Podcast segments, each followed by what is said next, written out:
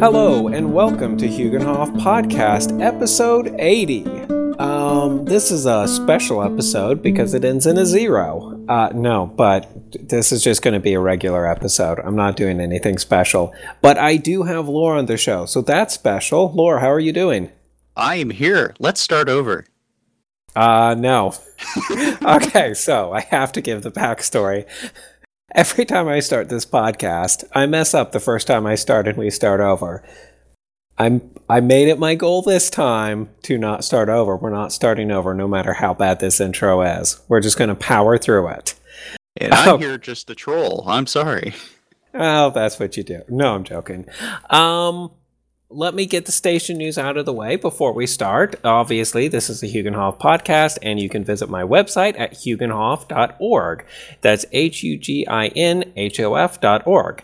And you can send me email there, uh, huginhofpodcast at gmail.com. I've gotten a couple emails recently, and I want to thank those people for sending emails in. I always like getting emails. I think it's cool to get emails and have like an actual communication with the people who are listening. Uh, it's always nice to know that people are out there actually listening to the show. Since we do it every month, it's it's nice to know that it's reaching somebody. So send in emails. Um, I like getting those.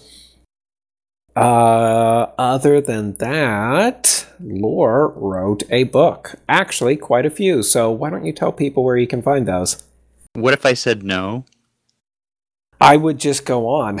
Oh, well, then I guess I better promote it because otherwise no one will know about it. Yeah. So, yeah, I got a few books. Uh, I have a trilogy, I have a standalone poetry book, and a standalone book uh, of science fiction nature ish. And I was just thinking about it. Um, I wrote this book when I was reading a bunch of. Uh, shoot, what's his name? Who did Blade Runner? Uh, Philip K. Dick hmm. books. And now that I'm looking back at it again, I'm like, yeah, I can see how Philip K. Dick had some influence in there. If you know what I'm talking about, you know, just kind of a little bit surreal and you don't know what reality is. That's what my latest book was. Uh, it's called Walk On. It's time travel, interestingly enough, uh, but what is reality, kind of, sort of. So maybe you'll enjoy that. And all I got to do is go to Amazon.com, type in Walk On, Stephen Oakes, and you should find it. It's the one where there's a guy holding a gun alongside his head. So get that one. Thank you. All right. Yes, definitely check that out. And his head is an egg. He's an egghead. Oh wait, I'd no. probably stand out. it would. Um, yeah, I also wrote a book. It's called Lightbringer by Byron Rogers, and you can find that on Amazon as well. The links for both of those will be in the show notes, so just go there, click on the link, and you can find those if you are interested. If not, that's also fine. So we are going to start the no, show. No, we oh. can't start. I, I have to say, hey, I don't get any emails because he doesn't tell me that there are any emails in there until I have to, you know, beg yeah. him. yeah, so I, if you want to get a hold of me, the best way, I guess, is Twitter. So I'm I'm Stephen Oakes on Twitter. Find me. Thanks. Oh, that's a good suggestion because I'm not on Twitter or Facebook or Google Plus because I'm terrible with social media. So Google Plus is gone. If you didn't know, uh, not the business account. Oh, okay. I did know that. Um, but yeah, so yeah, that's a good one, and I will try to remember to put that in the show notes. Eh, it's no big deal. No so one cares. you can tweet. Do people still use Twitter? Uh, yeah, a bunch of people. Oh, okay. All right. Do people still use Facebook? Uh, a bunch of people, but they shouldn't. Okay. Um, I'm so out of touch. anyway, we are going to continue the Gylfaginning today. We took a couple weeks off. Um, months. You, months, rather. We took a couple months off. Yule, I just wanted to have a more fun, casual chat about Yule, and then I think I did one of the Inspired by the Rune series. So it's been a while since we've done the Gylfaginning, but it's good. And we're so, pretty sure we know where we left off. we think we know where we left off. It may we may repeat ourselves a little bit, but I don't think so. I think this is where we left off. I listened back to the old show and I know I know that we read the stanza right before this one, and I just figured that's close enough. Um, we might, to let everyone know, we might get off topic again, but that's okay because when we're reading the Gylfaginning, sort of, oh, what do you say? Um, one of the reasons I like reading this is because it can spark other conversations that I, I think can be interesting. So well, I'm not, not going to try to keep us on topic just to keep us on topic. Well, it's not a story so much anymore. It's it's kind of just a list of things, which you know a lot of things have been. It is. This one's kind of interesting. Most of the stuff in the Poetic Eddas, which um, we finished most of the lore part, if you will, of the Poetic Eddas. We didn't jump into some of the sagas that are at the end. We we may or may not do that later. Um, but most of those stories would at least have a loose story. And I guess this sort of has a loose story, but it's sort of like a guy goes up to like see the gods, I guess. So there's really not much holding this together as far as the narrative goes, because that's not really the point of this. This is just a place to get a lot of different pieces of the lore. So that's kind of how we're taking well, it. But if, if you remember how these originally were passed on, they were kind of poems slash maybe even songs. Mm-hmm. So it, it makes sense to have that kind of loose story because right now I'm thinking of uh, the song Johnny Jump Up for some reason. It's just a basic loose story about the uh, uh, things of that the alcoholic apple juice is about. Oh yeah, yeah. So I'm like, oh okay, I can see that. So if it's just kind of like a song, you just kind of think of that. You got to put a bunch of different things in there. Mm-hmm. Yeah. And now I'm thinking of the woman who swallowed a fly. you just keep okay. adding on to yeah. it. Just keep adding on to it. Yeah. Um. So like this one especially is not so much about the narrative as it is about the other things that are going on, the other things that are being mentioned as a way to pass on the lore. So that's what we're focusing on. Um, so we're going to start at stanza 15. Hopefully, we haven't read this one yet. I don't think we have. Uh, and I guess I'll go ahead and start. So 15 says, Then said Gangleri, where is the chief abode or holy place of the gods? Har answered, That is at the Ash Yggdrasil. There the gods must give judgment every day. Then Gangler asked, What is to be said concerning that place? Then said Jafnhar, The ash is greatest of all trees and best. Its limbs spread out over all the world and stand above heaven. Three roots of the tree three roots of the tree uphold it and stand exceeding broad. One is among the Aesir, um, another among the Rime giants, and that place where aforetime was the yawning void.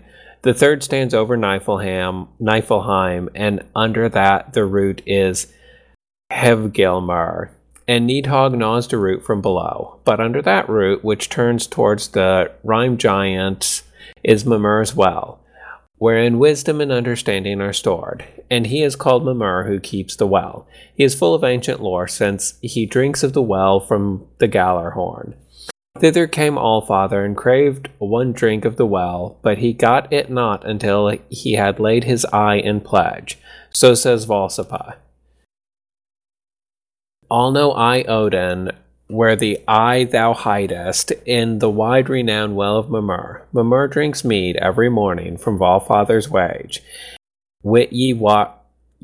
Wit ye yet or what? Okay, I'm going to pause for just a moment. I believe we talked about this story a little bit well, on the last podcast. Yeah, yeah, but also you got to remember we've read the Völuspá too, so it might echo in there, and we talk about it a fair amount as well. So it's it's hard to place where we were. That's true. So if we've read this or not, I'm sure we've mentioned the story, and everyone probably knows that Odin sacrificed his eye, right eye, I think, for um, knowledge. So he went up there and he said, I want to drink from the well of knowledge. And Mimir said, Well, throw your eye in there. And he's like, Okie dokie, and pulled it out and threw it in there. Um, and when you really think about that, there's a couple interesting things, which I've probably said, but I want to repeat.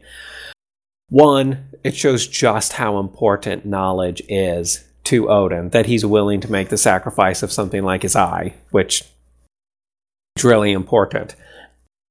And it's also kind of interesting that you have the Well of Mimir being like this magical well and this well of knowledge and wisdom, and Odin's eye is in that well. So he has one eye in the well, which is sort of symbolic of knowledge and wisdom and magic, and then one eye in the regular world, if you will. So you sort of get the idea of him being a magical god or magician type god because one of his eye is in, eyes is in the world of magic and one of his eyes is in the world that all of us see every day.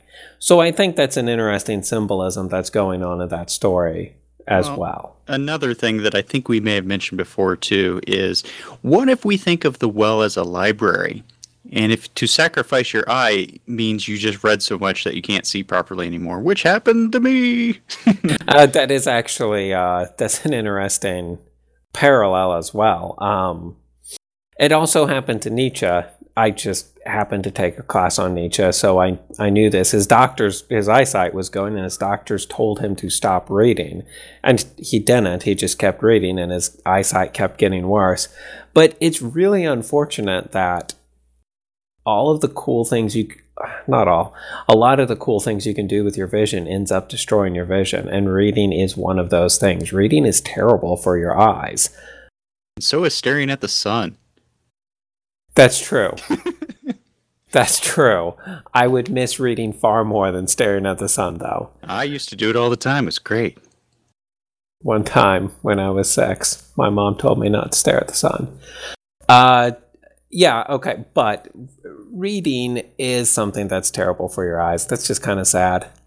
Uh, yeah, so so what this means exactly is kind of hard to say, but I like the symbolism of the world of magic and the world and the regular world and him having an eye in both.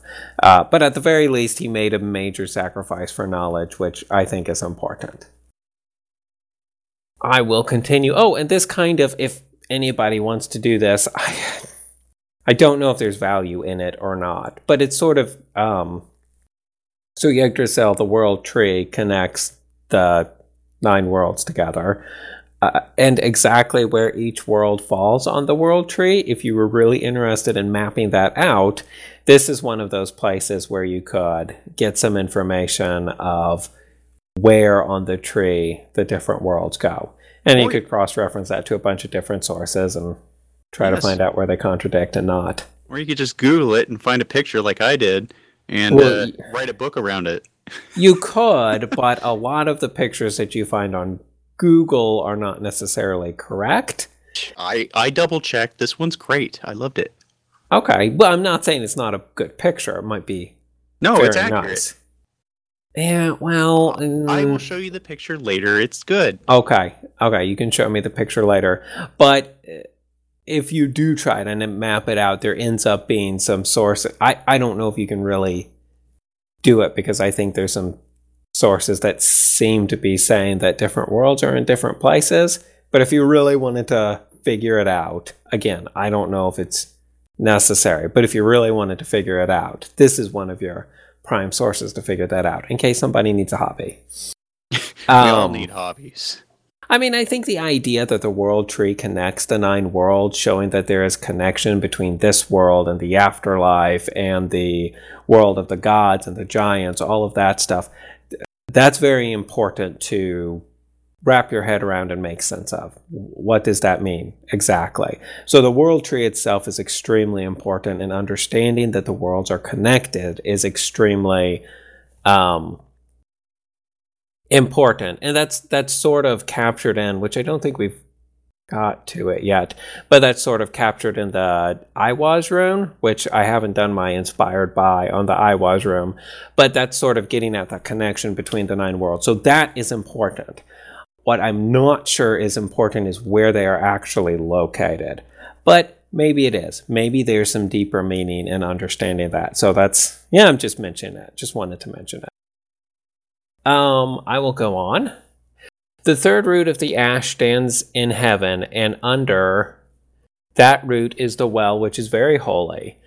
That is called the Well of Erd. There the gods hold their tribunal. Each day the Aesir ride thither up over Bifrost, which is also called the Aesir Bridge. These are the names of the Aesir steed. Sleipnir is best, which is Odin's, which Odin has.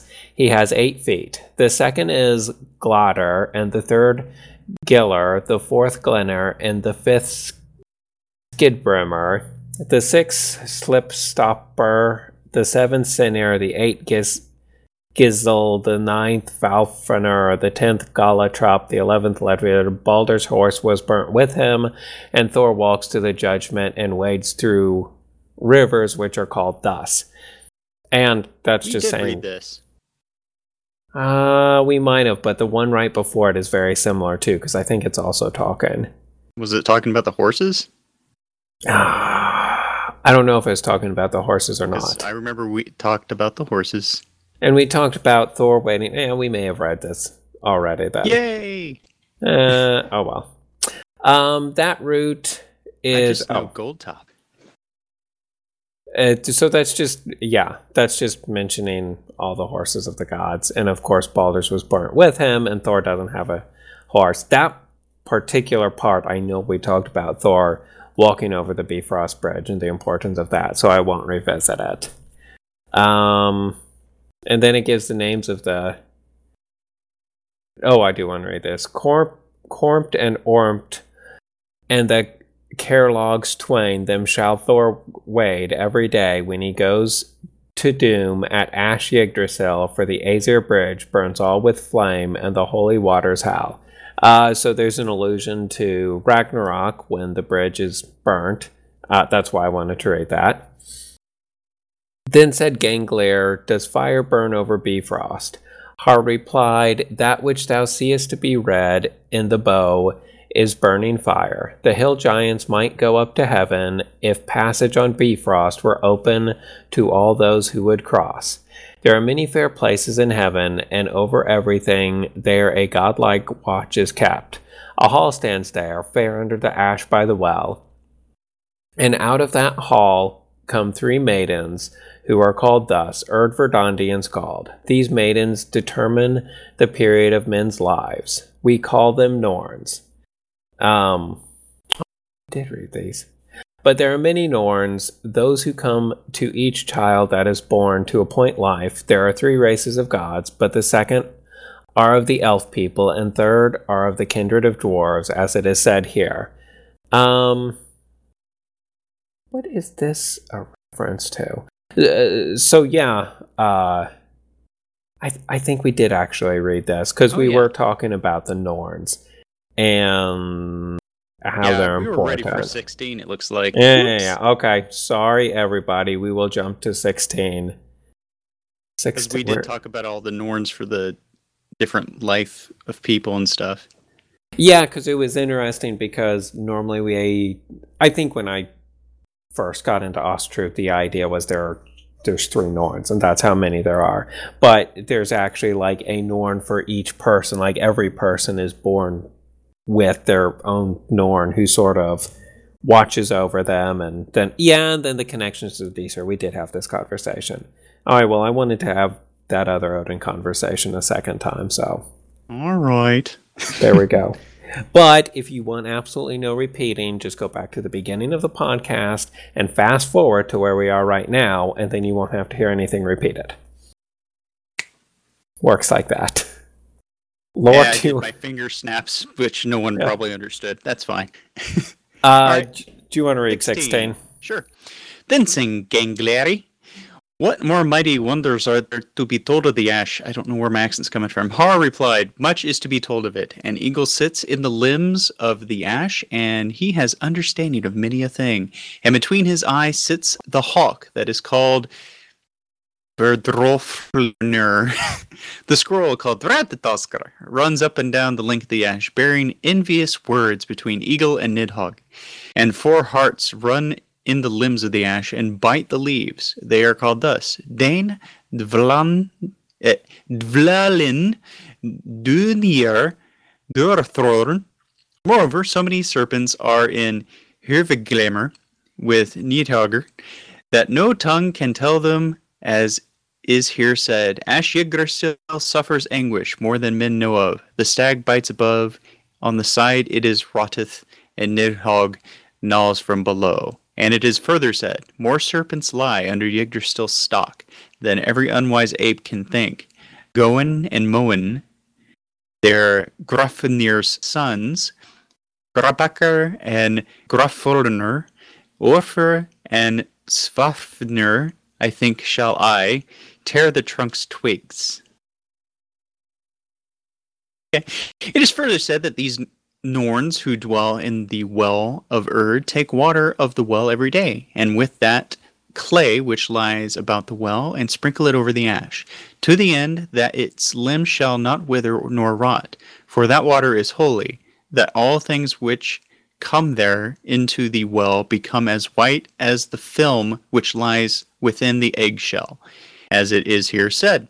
I know an ash standing called Yggdrasil, a high tree sprinkled with snow white clay. Thence comes the dews in the dale that fall. It stands evergreen above Erdard's well. That which falls from it onto earth is called by men honeydew, and thereof thereon are bees nourished. Two fowls are fed in Erdard's well.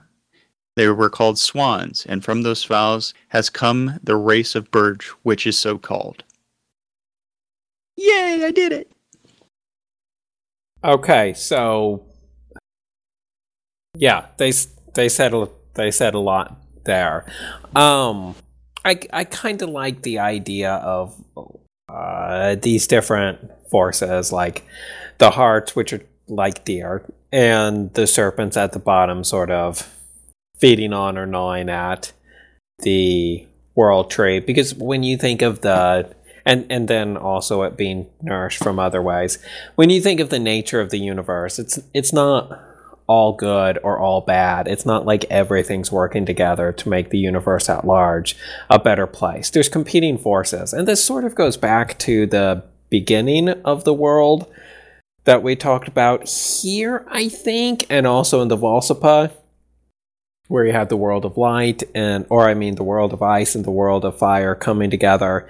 There's a lot of things in Norse mythology and Asatru that are about um, balance and opposites working together to make something stronger and this is just another example of that that ev- everything that exists is somewhere in the middle of two extremes. And you can never have just the extreme, even though it seems like uh, chaos and order are a good example. It seems like we would just want as much order as we can have. And the more order you have, the better things are.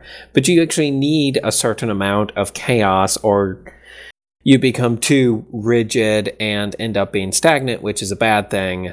So you kind of need the opposite, the chaotic element to live a balanced life, and even Yggdrasil itself is um, under attack and nourishment from multiple forces. So I just like that idea of balance being brought up again, which is being brought up here.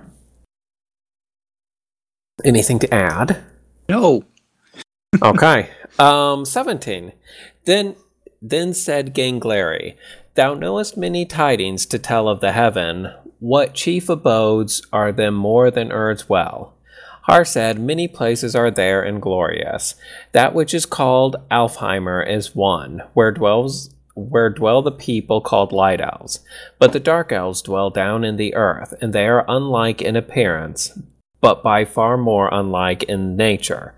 The light elves are fairer to look upon than the sun, but the dark elves are blacker than pitch. Then there is also in that place the abode called Breidablik, and there is not in heaven a fairer dwelling. There too is the one called Glitnir, whose walls and all its posts and pillars are of red gold, but its roof of silver.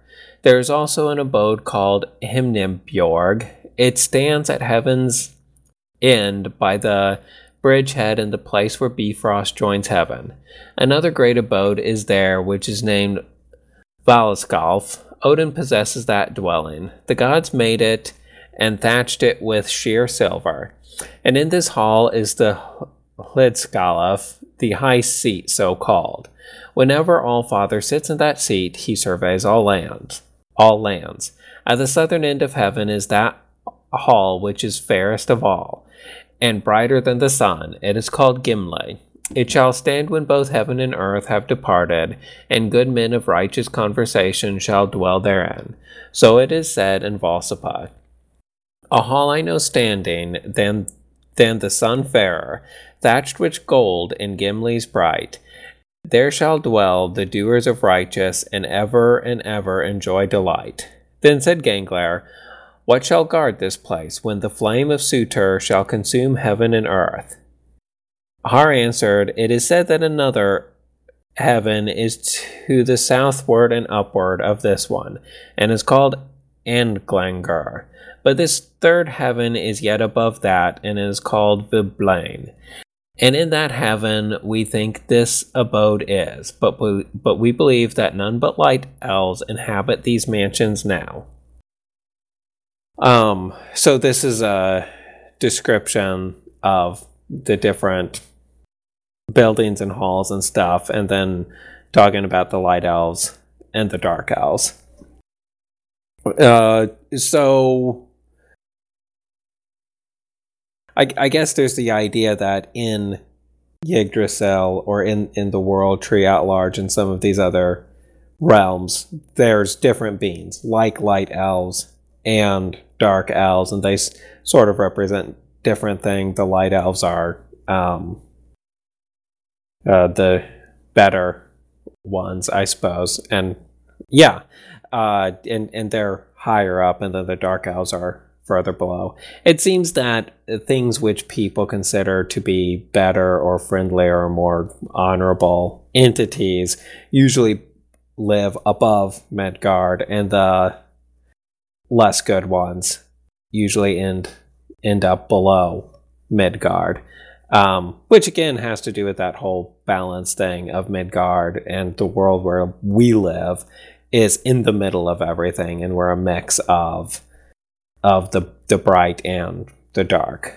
Um, I did want to mention there's this one line that says, "What shall guard this place when the flames when the flame of Surtur shall consume heaven and earth?" That's a reference to Ragnarok because one of the things that happens in Ragnarok is Surtur ends up d- burning the world tree pretty much um, with flame. So, anything you want to add to that? Oh, I was just looking at uh oh, what is it? Himmenbjorg, meaning Heaven Crag. A residence I believe is Heimdall's. Okay. Ah, sorry, I get distracted by Heimdall stuff. It's just my nature. Um Yeah. No, that's fine. Um, I'm trying to like it didn't really have a description other than its placement. For whatever reason I thought it was all made of gold. So I don't know if that's lore canon or not. That's just what I recall. I mean, it might it might be. I feel like that would make sense. Um, yeah, a lot of these buildings are made of precious metals and stuff. I think just to show how, um, what would you say, honorable the people living within are. which is you the opposite of today, because everyone with riches is bad in our world. Uh, anyway, that's outside the Gylfaginning, so not going down that road. Um, but yeah, most of these buildings are beautiful, and I feel like made of gold makes sense for Heimdall. It's my gut feeling, but I, I, I don't know. Oh, there's stuff about Heimdall I want to talk about when we're done with the show. Just, just there. Okay, okay. Um, do you want to read eighteen? No, but I will. Thanks.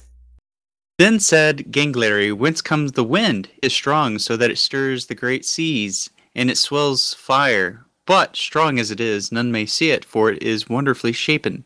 Then Har said, That I am well able to tell thee. At the northward end of heaven sits the giant called Har Hrasvelgur. He has the plumes of an eagle, and when he stretches his wings for flight, the wind rises from under his wings, as is, as is said here. Hörm's height is who sits at heaven's ending, giant in eagle's coat. From his wings, they say, the wind cometh, all men folk over. Okay. So, um, there's a giant. He's got either a cape or a coat, or he has wings. And when he flaps to fly, wind cometh forth. Yeah. Uh, there's a lot of stories where um, giants and gods and and and people even are able to with the aid of a magical cloak or cape transform into other animals like an eagle there is a story where with the otter um doesn't is it freya who has the one that makes you a falcon yes uh, i believe i think that's right so so there's a lot of these where um gods and giants, and with the otter people, pe- uh, any entity that's magically gifted can transform from one shape to another, usually with a magical cloak. So this isn't completely, this isn't a one off. This is something that it seems like a lot of different entities are capable of doing. And what transforming into a different animal means is something that is that would be interesting, but I'm not going to get into now mostly because I don't understand all or most of the significance right now, and I'd really want to think about that one and prepare some stuff to say. Uh, but yeah, so this is sort of like where they're talking about the the origin of the wind in the story. Uh, 19. Then said Gangleri, why is there so much difference that summer should be hot but winter cold? Har answered, a, wa- a wise man a wise man would not ask thus, seeing that all are able to tell this. But if thou art alone art become so slight of understanding as not to have heard it, then I will yet permit that thou shalt be rather ask foolishly once, than that thou should be kept longer in ignorance of a thing which is proper to know. So that stands it. Pause real quick.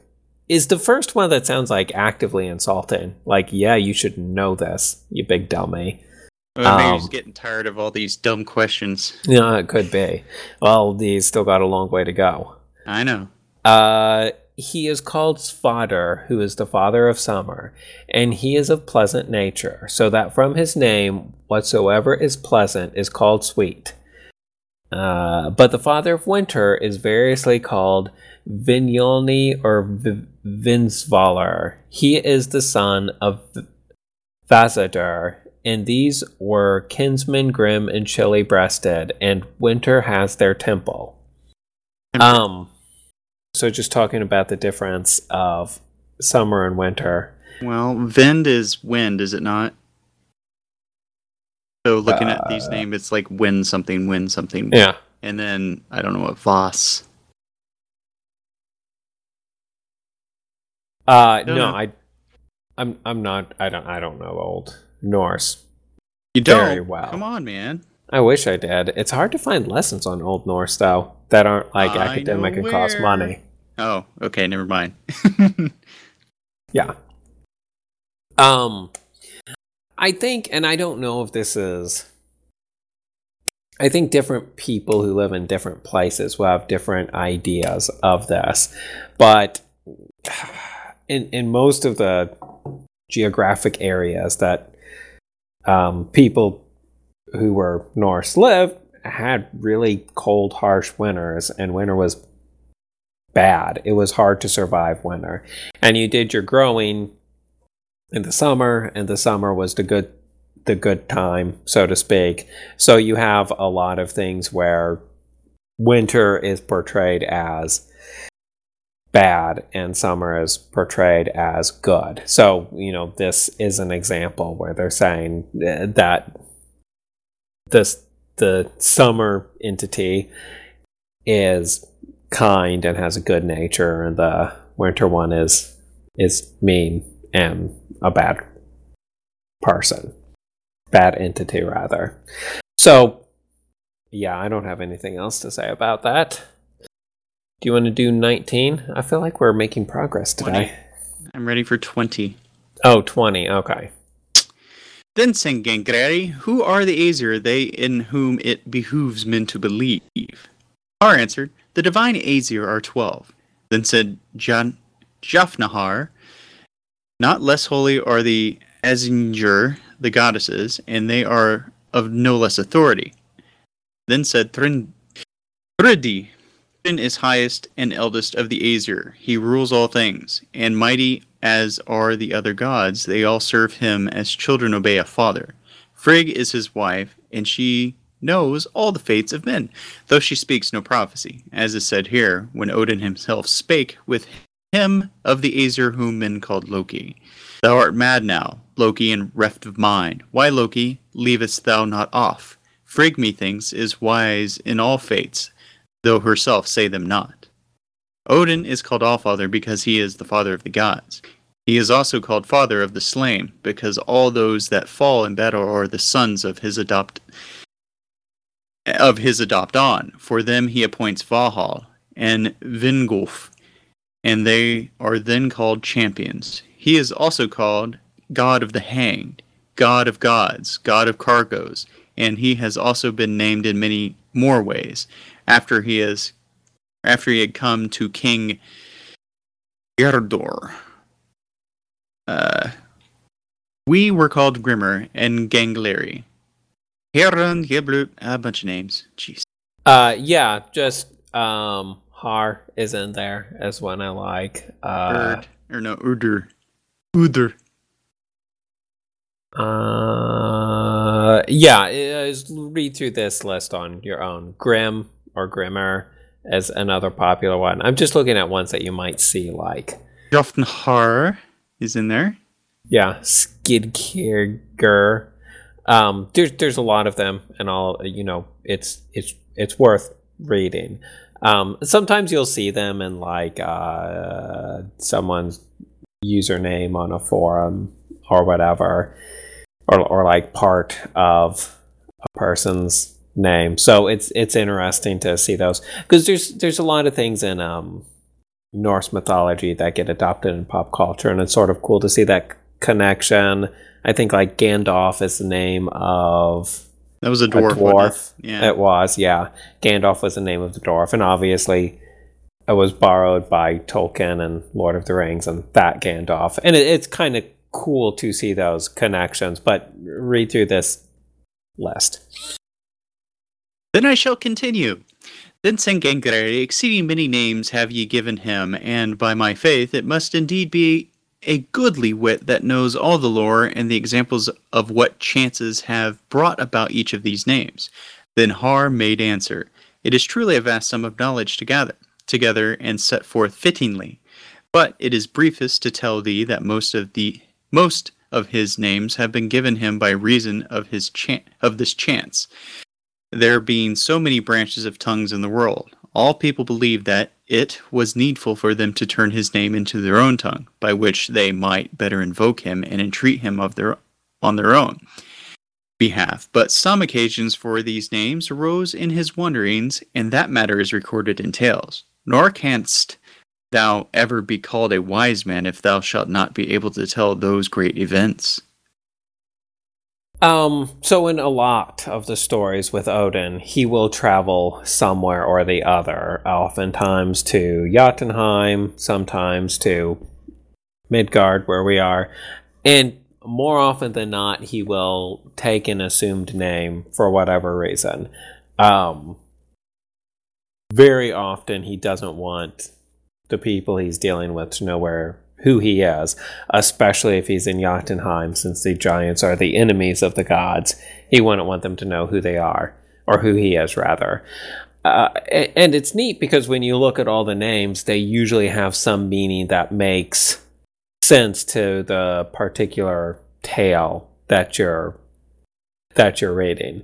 So, yeah, yeah, like Bolverk when he got the poetic mead. What does Bolverk mean?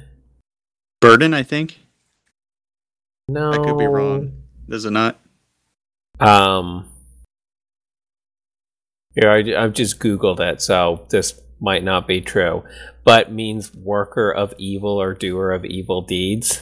Well, he did steal, so. Uh, and, and there's there's a lot to be uh, talked about in that particular story.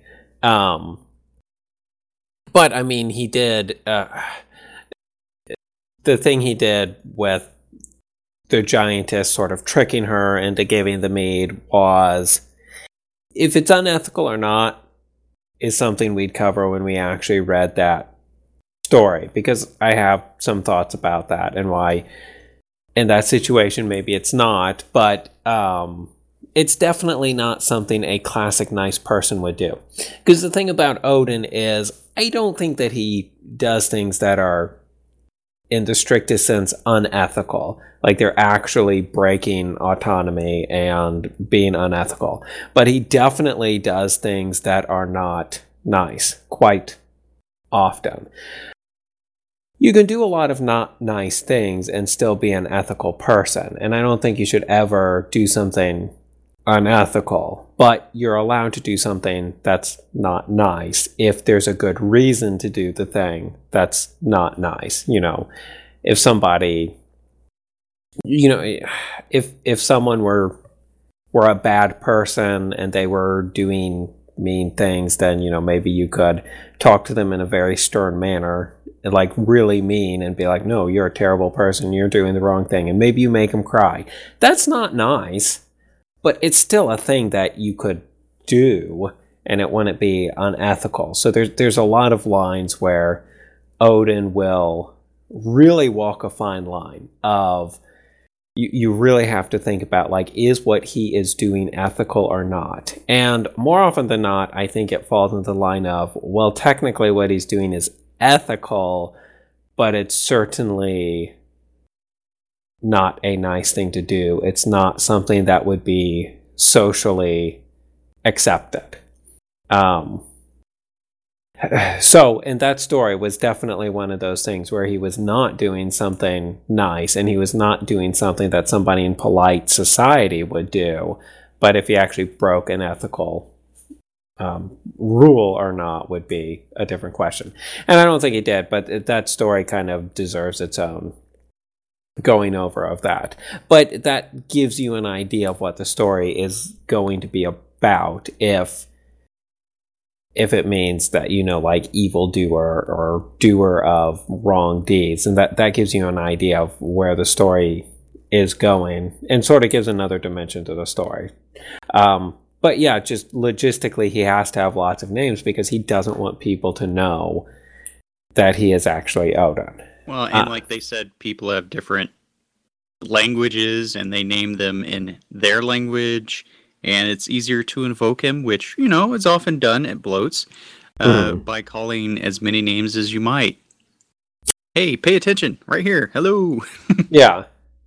Um, that's something that at blót I think a lot of people do. I I do, and other people I know often do. Where maybe when you're calling a god, Odin, for example, you wouldn't just say Odin, you would say Odin, and then maybe you'd say like God of the Runes, Hanged God, and, and have other names that you'd call him by to invoke him more powerfully. Because I think there's a lot of power in a name, and I think there's a lot of power in different names, and we know that our ancestors really liked kennings and calling things by different names. Um, and I kind of like that too. Uh, it also lets you be a little more poetic when you're calling them because, you know, depending on what you're saying, you might use a different name here and there.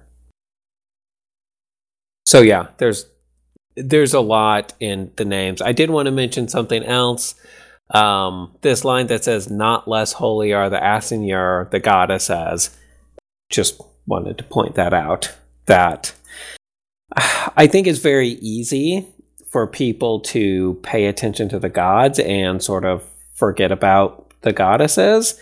And I think that's very much something we should guard against because the goddesses are just as important as the gods. And there is a balance between the 12 Aesir and the 12 Asyniur, or the 12 gods and the 12 goddesses. The main 12, Aesir and main 12 Asyniur. There's, there's actually more than 24 gods grand total, or gods and goddesses grand total. But um, I just think it's important to remember that there are goddesses too. And among some groups, I think the goddesses are not um, uh, talked about or mentioned enough. So I want to throw that out there. And of course, it also talks about Frigg. So the big ones it's talking about here is Odin and Frigg, because or Odin and Frigga, because those are the two quote unquote main god and goddess. Um, but Frigg is interesting because she has the thing where she knows the fate of all men, but never actually speaks it uh, which I've always thought would take a huge amount of self control to like know the future of somebody, but also understand that telling them that future is not necessarily the best thing to do. Knowing your fate and knowing when you're going to die, for example, is not something that will necessarily make you happy. As Odin kind of knows. Okay, anything else to say about that one? No, sir. Um, I think we have been going almost an hour, haven't we? Uh, about 10 minutes more. I'm trying to think if we should do one more or not.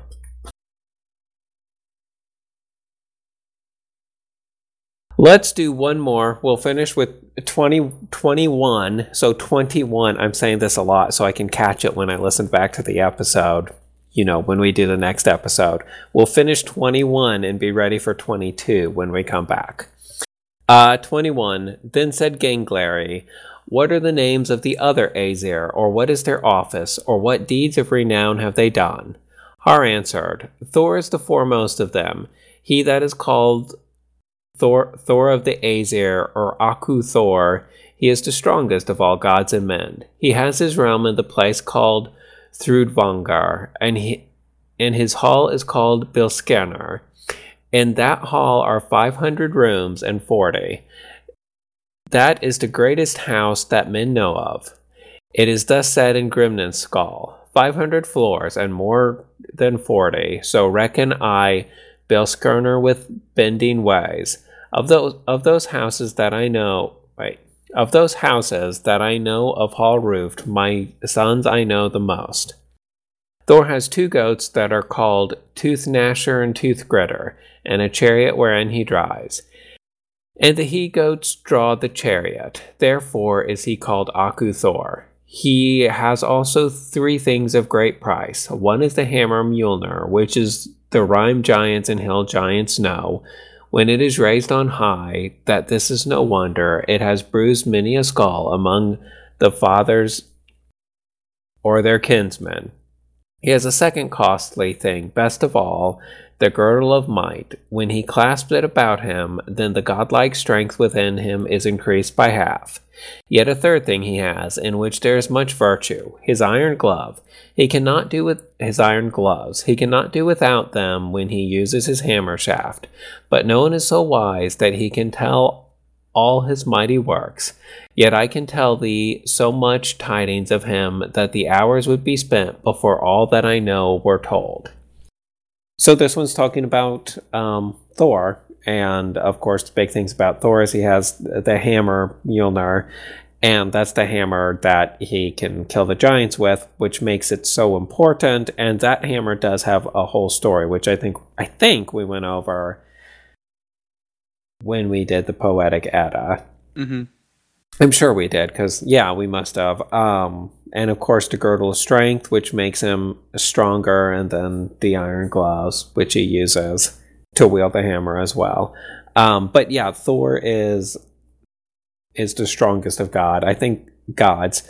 I think that's the big thing about Thor is just his his uh, strength.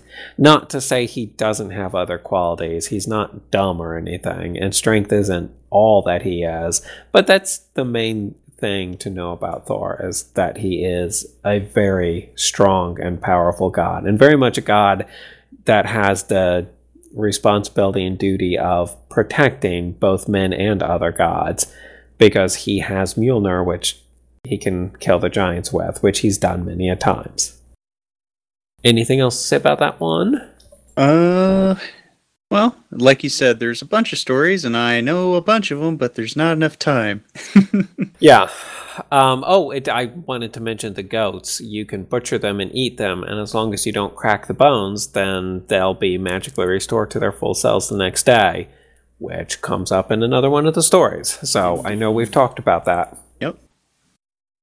Um, we're gonna stop now. I'm gonna take a moment to do final thoughts. Laura, I'll let you go first.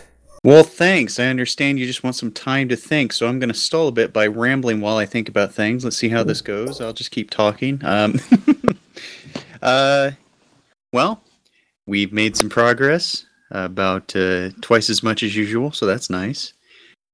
Uh, many a thing were said. We revisited 15 again. it's just a bunch of lore, which is always good to have and if you can't go out and read it yourself, hey, it's nice to have somebody to talk to. So here we are. Send us emails. okay. Um it is a collection. I don't want to say just a collection of lore. That has the wrong connotation. I'm sorry. but it is a collection of lore, so I feel like we didn't have a single theme today. So I'll keep my thoughts short I would really suggest everybody just go out here and read this. I it, it's on Sacred Texts. Uh, if you want to look it up, it's free. So you can go out there and read this. There is a lot of good lore in here and a lot of things that are just in general good to know. So I would encourage everybody to go out and read the Gylfaginning.